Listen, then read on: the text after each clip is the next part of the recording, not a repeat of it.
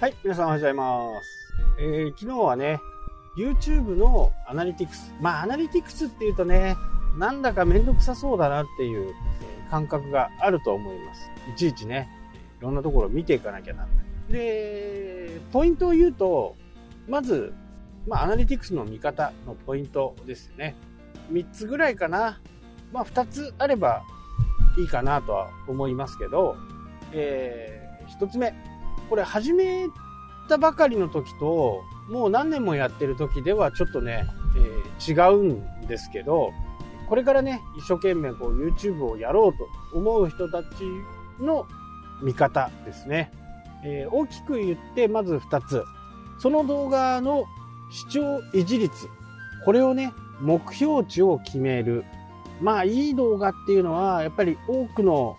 人たちに長い期間、長い時間見てもらえるっていうところがポイントなんですよね。で、この動画が、その動画が長く見てもらえる動画だということを Google が認識してもらうと、これおすすめに出たりします。おすすめっていうか関連動画。もう後発組の人たちはね、もうこの関連動画にどう出せるかっていうところがもう戦略のもう大きなところです。なので自分の動画の関連動画は何かっていうことを見る。これも個別のアナリティクスでね、全部見れます。なので、この2つだけをね、まず注力して、もう再生回数とか、そこをね、気にしても上がらないものは上がらないですから、まあしょうがない。それよりも、その動画がね、維持率がどの程度なのか、10%なのか、20%なのか、30%なのか、40%なのかですね。これをまず見ていく。要望、まあ希望っていうかね、できたら3割を下回らない。目指せ4割ってとこです。だから、いい動画って再生回数も上がってるけど、視聴維持率もね、上がってるはずなんですよ。全然再生回数が上がらないやつって、視聴維持率がもう本当にもう、すごく低い。なので、視聴維持率が分かれば再生回数は上がっていきます。なので、再生回数で右往左往するんではなくって、この視聴維持率の3割、30%っていうのを目指してね、いくというふうに決めてもらうと、結構やりやすいかなと思います。視聴回数って、ちょっとこう、何かこう、自治ネタとかにね、絡んでたりすると、ブワーンと上がるんですけど、その回数を上がっても、またそれが終わってしまえば同じようになってきますからね。今まで見られなかった動画と同じようなものになっていくんで、あまりこう、そこをね、見続けても、正直あまり意味がないんですね。それよりも動画の中を見てね、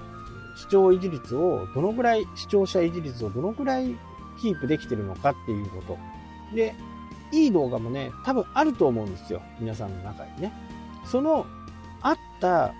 30%超えてる動画とかね、あると思う。その内容をしっかり次の動画に活用できるかっていうところなんですよね。ここができればね、いい動画がどんどんどんどん生産されていくと思う。その動画を自分で分析してね、ああ、答えを初めに言ってるなとかね、答えは後からだなとか、必ずこう途中でね、最後まで見てくださいって言ってるなとか、そんな感じです。ファンがね、増えていけばね、最後までご覧くださいとかっていう風になると、あ、この人が言うんだから最後になんかあるかなっていう風にね、思ってもらえますし、ここはね、えー最も大切だというのがいいかなと思います。続いてね、えー関連動画に出す方法みたいな感じですけど、これは、その単一の動画のアナリティクスを見て、見ていけばね、どの関連動画でこの動画が出てたよっていうのをね、教えてくれるんですね。で、どの関連動画から来てるよっていうのを教えてくれるんで、その関連動画をまず見に行くってことですね。ああ、こんな風な動画で、関連動画にね、え私のが出てるんだっていう風に確認してもらう。ここからはね、ちょっとテクニックっていうか、もう訓練しかないかなと思うんですけど、その動画、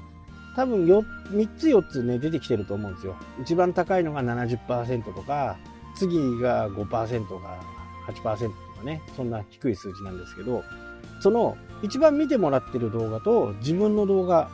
サムネイル、タイトル、ここの違いをね、しっかり明確にすることがとても重要です。多分70%もね、えー、見に来てる70%以上がね、関連動画が来ている動画っていうことは、もうほぼほぼジャンルが同じっていうことですよね。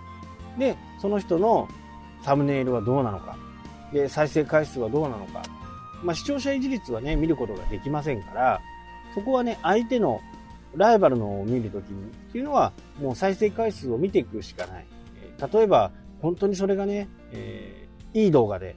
俺は真似すべきだっていう動画だったら、時間を決めて、お昼の12時だったら、お昼の12時に、まず再生回数を見てみる。で、翌日再生回数を見てみる。えー、有料のツールを使えば見れるんですけど、まあ、そこまでね、お金をかけてやる必要はないかな。本格的に YouTube でね、広告がついてお金が稼げるようになってからで十分ですからね。そこをね、まずやってみたらいいかなと思います。そうすることで、僕の動画もね、本当にこう、関連動画から来るのが非常に多いんですね。まあ自分のチャンネルにパワーがないから、そうなってしまっているとは思うんですけど、この関連動画っていうのはね、非常に今 YouTube の中ではウエイトが大きいんでね、まあ、おすすめ動画に出るようになったらね、もうこっちのもんですけど、まずはじめはね、やっぱり関連動画に出るというところが私たちがやっていくところかなと思いますね。関連動画の動画を見て、タイトル、アイキャッチ、えっ、ー、と、サムネイル、そこをね、しっかり比べる。相手のは分かりやすいんだろうか、自分のは分かりづらいんだろうか、その動画を見たら何が分かるんだろうかっていうところがね、こうサムネイルの基本なんで、まあサムネイルの話はね、次回しようかなと思いますけど、結構重要です。私もね、今まではどちらかというと、自分の喋っているところをね、スクリーンショット撮って、そこに文字を入れてましたけど、やっぱり作り込んでる人たちはね、そのサムネ専用の画像に今回のものを入れたりとか、え人物像だけはね、もう初めからこう抜き取っておいて、そこでサムネイルを作ったり、スクリーンショットでもその人物だけをね、スクリーンショットをしたやつを加工してサムネイルを作る。サムネイルってすごく大切なんですけど、そこでね、みんな間違っちゃうのが、その動画を見たら何がわかるんだろうっていうことの目的の訴求ができてないことが多いんですね。まあ、そういうジャンルの人もいますよ。冬キャンプに行ってみたっていう。